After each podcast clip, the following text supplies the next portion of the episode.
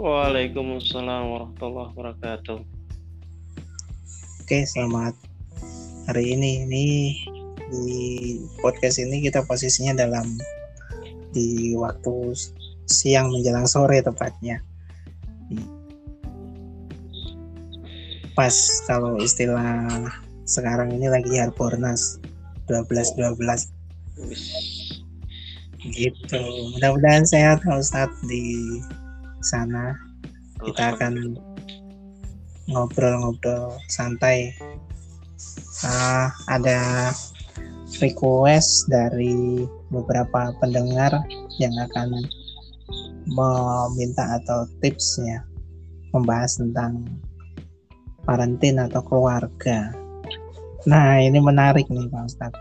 Mungkin kita bisa bisa ngobrol-ngobrol tentang tentu ini sudut pandang kita masing-masing ya bukan berarti semua benar atau mana yang salah tapi kita akan mengobrol tentang uh, keluarga dari sudut pandang kita. Mudah-mudahan ini bisa jadi bahan referensi begitu.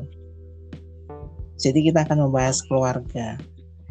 Dalam dinamika kehidupan ini kan acap kali kita yang misalnya sedang menempuh pendidikan kalau yang biasa di agak jauh dari perkotaan biasanya harus merantau ke kota. Ada juga yang sampai melewati atau merantau lintas provinsi. Ada yang memang sudah berkeluarga sehingga sama keluarga sama orang tua itu posisinya jauh. Nah, bagaimana ada cerita gitu atau ada sudut pandang yang ingin disampaikan di podcast ini Pak Ustadz silakan. uh, teman-teman rahimakumullah jadi uh, tema ini dari beberapa request itu memang uh, sesuai dengan realita yang apa namanya terjadi di masyarakat. Jadi kalau istilah LDR atau hubungan mungkin suami istri yang apa namanya jarak jauh gitu mungkin bahkan ada yang sampai di luar negeri itu mungkin ya sudah tidak asing lagi gitu. Namun dalam kesempatan kali ini kita akan lebih ke antara anak dan orang tua. Maksudnya kalau apa namanya ya? Uh, anak yang belum belum berkeluarga dalam arti masih single itu kadang-kadang ya masih apa fan-fan aja gitu maksudnya uh, kalau ingin ketemu orang tua ya mungkin ngambil cuti terus pulang itu kayaknya tidak menjadi soal gitu ya. Nah kadang-kadang yang mulai ada persoalan itu kalau sudah berkeluarga artinya eh, anak-anak dari uh, keluarga inti ini sudah memiliki keluarga masing-masing. Nah itu biasanya akan muncul uh, beberapa problematika. Gitu. Nah untuk mengawali uh, di sini berarti kita apa namanya lebih ke berbakti kepada orang tua Maksudnya, apakah berbakti kepada orang tua itu uh, terbatas atau dibatasi pada waktu belum menikah saja atau apa namanya sampai berkeluarga pun masih dituntut untuk berbakti pada orang tua. Nah, mungkin teman-teman juga sudah sering ya dengar kalau surga seorang istri itu di uh, suaminya gitu kan. Terus kalau seorang anak laki-laki itu uh, di orang tuanya. Nah jadi kalau yang dia posisinya anak laki-laki walaupun sudah menikah berarti dia tetap masih uh, berkewajiban ya untuk berbakti kepada orang tua. Nah makanya di sini kalau lebih melebar lagi itu termasuk mencari istri yang solehah itu juga termasuk syarat yang mutlak juga karena ke depannya itu akan memperlancar uh, berbaktinya ini gitu loh.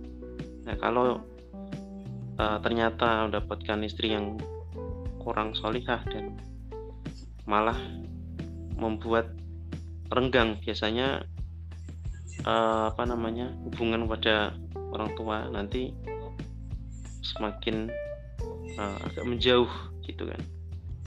Nah, dalam Al-Qur'an Allah menyebutkan di antaranya uh, surat An-Nisa ayat 36 wa'budullaha wa la tusyriku di sini diawali dengan uh, menyembah kepada Allah.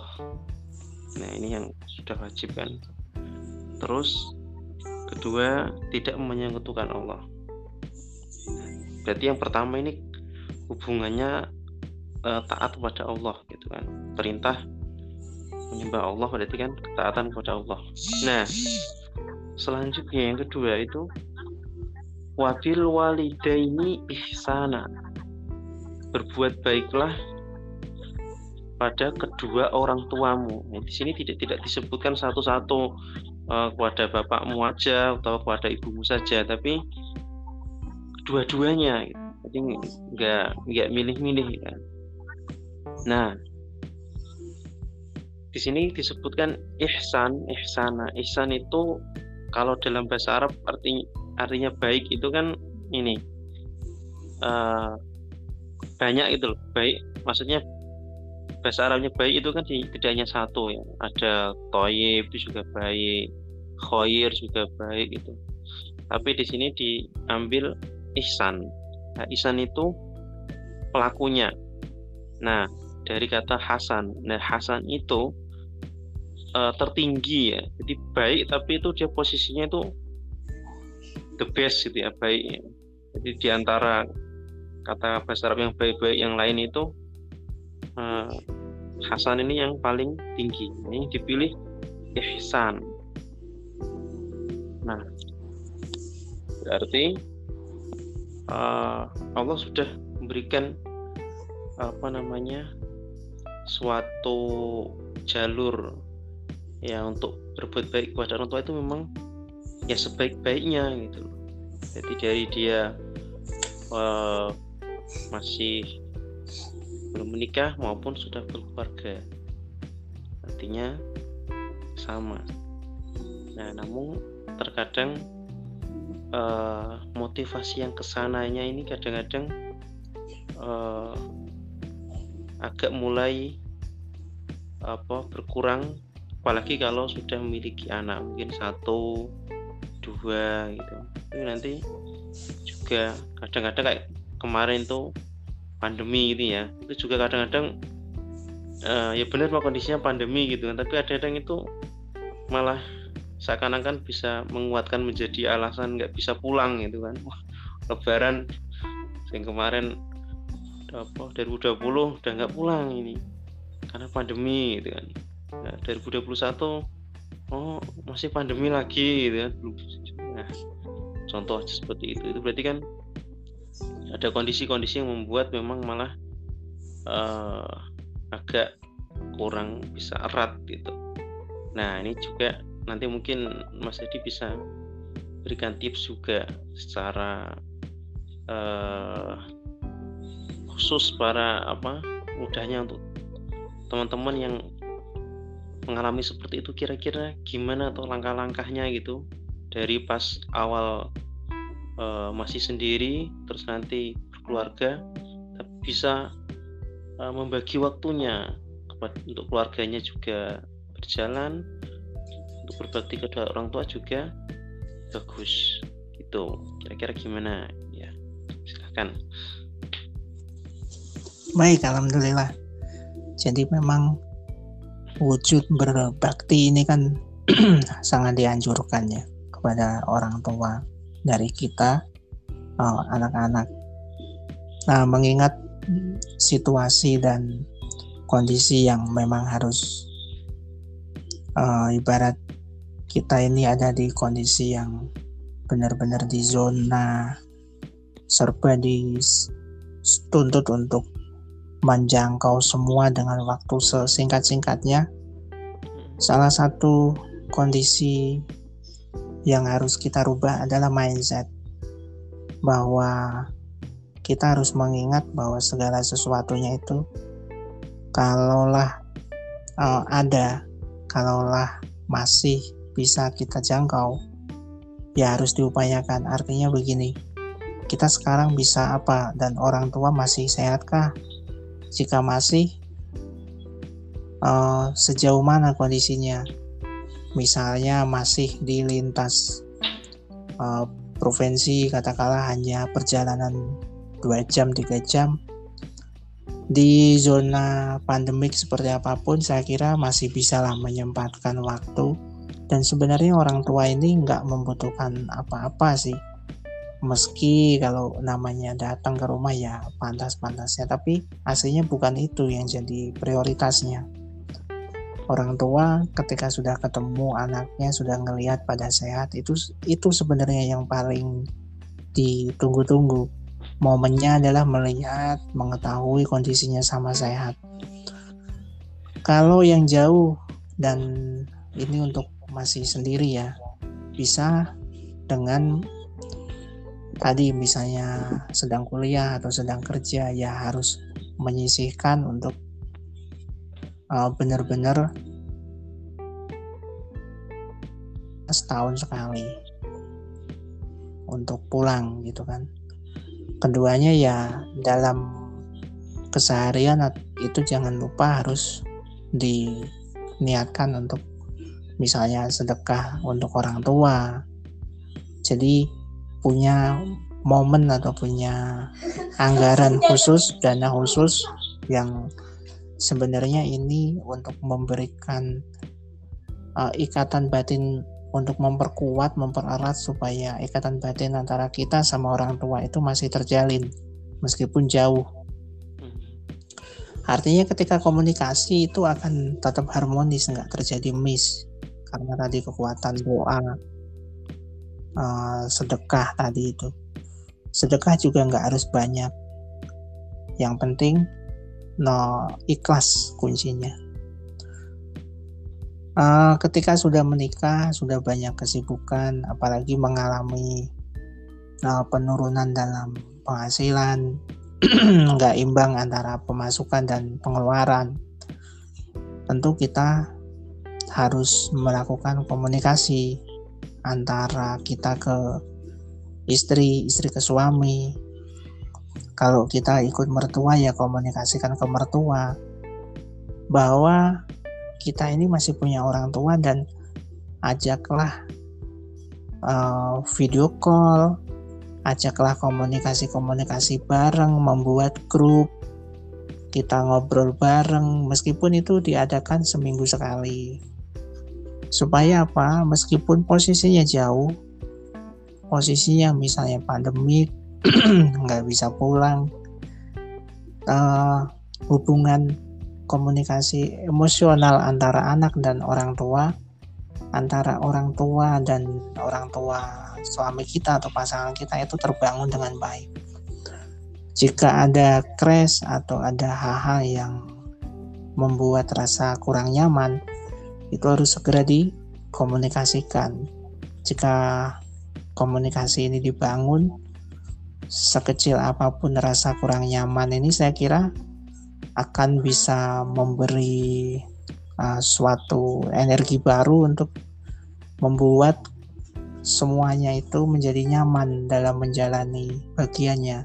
Suami kerja nyaman, pulang rezekinya juga berkah, doa orang tua semuanya ngalir. Karena menurut saya soleh-solehah itu bukan berarti pinter ngaji, uh, hafiz Quran, terus uh, religius dan lain-lain yang bersifat lebih ke keyakinan gitu, lebih ke apa agamis tapi lebih bagaimana bisa menjembatani, bisa memposisikan antara diri sendiri, uh, peran sebagai pasangan, yang kedua peran antara sebagai anak ke orang tua dan anak ke mertua. Kita juga dituntut untuk memposisikan diri sebagai bapak atau sebagai ibu untuk anak-anak kita. Artinya ya semuanya ini memang tidak mudah gitu. Tapi jika semuanya bisa menyadari ini semua, saya kira tetap akan ada masanya kita itu mendapatkan titik ketemu yang bisa benar-benar menjadikan uh, keluarga kita semua itu benar-benar keluarga yang tadi sakinah mawaddah warohmah itu. Um, berangkat dari sana ada cerita waktu itu uh, klien ya. Beliau kebetulan uh, perempuan atau ahwat uh, sama suaminya suaminya ke orang tuanya ini mengalami kayak sedikit miskomunikasi gitulah ya jadi kurang kurang bisa harmonis ketika komunikasi dari dekat waktu masih jaraknya kiloan meter sampai sekarang mungkin sudah ratusan kilo gitu. Nah, ketika pandemi kemarin tahun 2020 tepatnya kan Maret ya pandemi ini. Yeah. Itu benar-benar telepon saja nggak boleh gitu. Alasannya ya tadi uh, boros dan lain-lain. Padahal sebenarnya uh, buat main game, buat main YouTube, buat macam-macam yang sifatnya uh, apa hanya main-main, hanya untuk kesenangan pribadi saja mampu gitu. Diperbolehkan tapi telepon nggak nggak diperbolehkan. Nah apakah ini termasuk menzolimi termasuk salah? Ya menurut saya ini bukan mencari titik salah atau titik benarnya tapi inilah dampak dari miskomunikasi yang berlarut-larut yang dibiarkan tanpa ada jembatan untuk memperbaiki dari uh, awal. Sebenarnya ketika kita mau memperbaiki dari awal, saya kira itu akan terbangun, akan bisa bisa dikatakan segera baik lah minimal ya kalau telepon diizinkan karena kan Eh, anggapan-anggapan uh, negatif atau rasa-rasa yang nggak nyaman tadi itu sudah terkikis, sudah hilang. Karena kita selalu menyampaikan bahwa orang tua kita fine, baik sama kita. Itu yang membesarkan kita. Jadi uh, fungsi pasangan itu harus mengingatkan bahwa bisanya besar dia cantiknya gantengnya itu ya karena orang tua kita bukan karena dia melamar dengan Mas Berlian sekarang bukan seperti itu. Berarti Tapi, yang tidak mengizinkan itu suaminya gitu. Suaminya, iya. Hmm. Saya bilang begini waktu itu bahwa intinya adalah semuanya ada bagian, ada peran sebagai suami, peran sebagai anak, dan kalau mau anak ya harus mau orang tuanya sih bilang gitu. Ya belajar dari kisah ini saya kira alangkah bijaksananya jika misalnya dalam keluarga anak misalnya ada kakak ada adik ada tiga orang katakanlah. Orang tua di rumah di kampung sendiri misalnya. Semuanya sudah menikah. Hmm. ya selalu buat momen-momen tertentu momen-momen khusus misalnya dua minggu sekali untuk komunikasi by video call dan bareng-bareng uh, gitu. Iya, sederhananya seperti itu langkahnya. Uh, selain membuat keluarga itu semakin bisa dekat, kita juga harus mengingatkan bahwa sekarang zamannya sudah bisa dikatakan cukup membantu lah terutama teknologi atau dunia digital ini ya.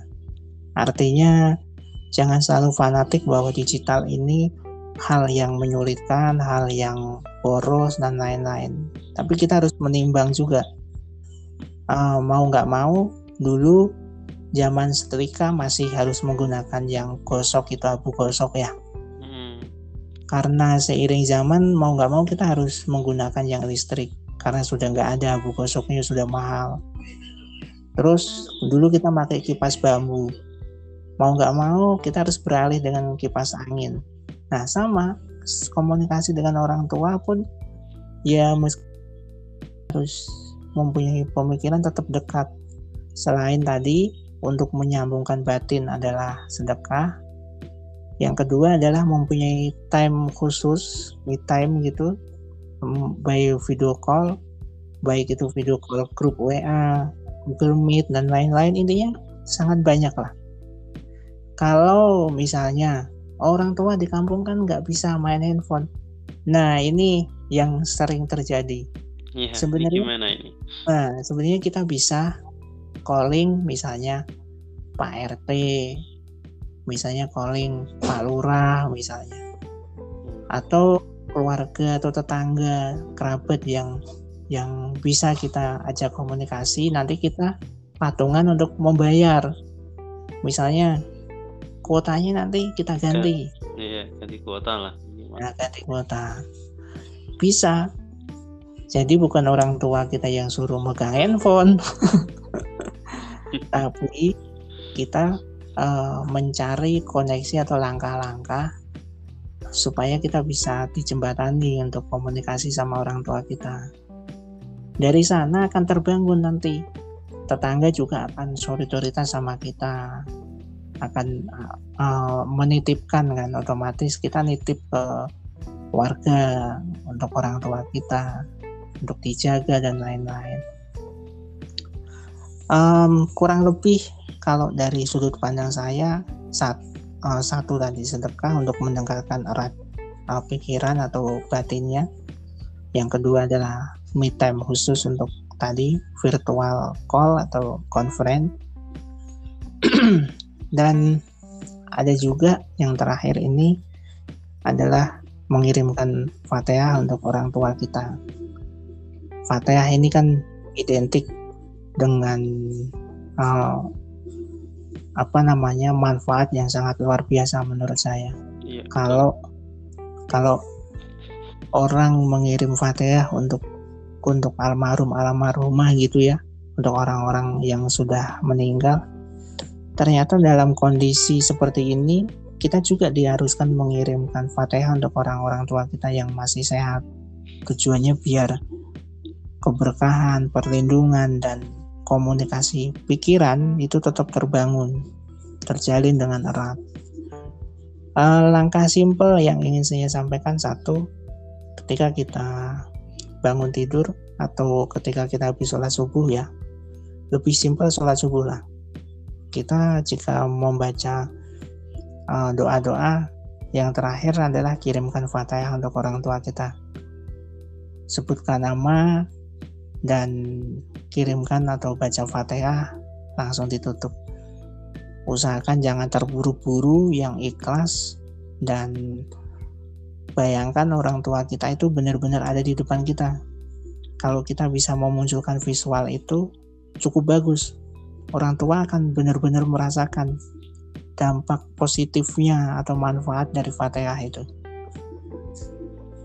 Dan itu sudah banyak yang melakukan klien saya dan selain klien saya pun juga melakukan itu.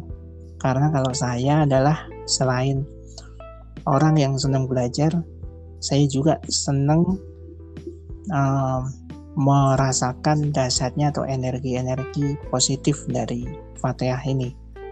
Setiap dalam kondisi sesulit apa pun pasti ada aja bantuan ada aja. Saya nggak bisa telepon sama orang tua ada yang bantu misalnya lewat Facebook lewat apa. Sehingga menjembatani komunikasi kami tetap terbangun meskipun lewat uh, posisinya jarak jauh. Begitu kurang lebih Pak Ustadz. Boleh diulas mungkin ditambahkan. Ya tadi sudah mencakup semua ya. Tapi intinya uh, sebelum penyesalan gitu ya. Maksudnya kita kan kadang-kadang itu mikirnya oh orang tua masih sehat mungkin bisa nanti bisa nanti gitu kan. Padahal yang namanya kematian itu juga rahasia Allah maksudnya belum tahu.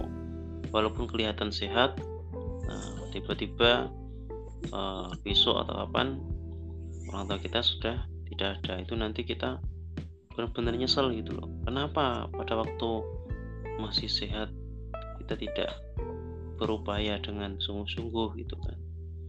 Apa kita yang memang nggak mau mencari caranya atau kita yang memang uh, terlalu santai gitu kan. Padahal kalau kita mengingat orang tua kita pada waktu merawat kita dari kita masih kecil itu sebetulnya sudah jelas nggak bisa terbalas gitu kita mau berikan berarti uang sebanyak apa pun ya nggak akan balas tadi gitu loh. Makanya kesempatan makanya Allah uh, mengatakan Rasulullah yang menyebutkan itu uh, pintu surga itu sebenarnya sudah terbuka. Di antaranya itu juga lewat berbakti dengan orang tua gitu kan. Itu bisa menjadi jalan memudahkan ke sana. Cuma yang namanya walaupun pintunya sudah terbuka kalau kita yeah. tidak menuju ke sana untuk uh, ya benar-benar bersungguh-sungguh ya nanti ya sia-sia gitu. Sudah ada peluang sebetulnya di situ tapi tidak kita ambil gitu kan. Nah makanya untuk yang terakhir uh, sebelum terlambat ya bagi saya Mas Yadi maupun juga teman-teman semua lah. Ini uh, juga mumpung di akhir tahun juga jadi nanti kalau memang di tahun ini belum maksimal masih ada beberapa hal yang mungkin kita belum tahu.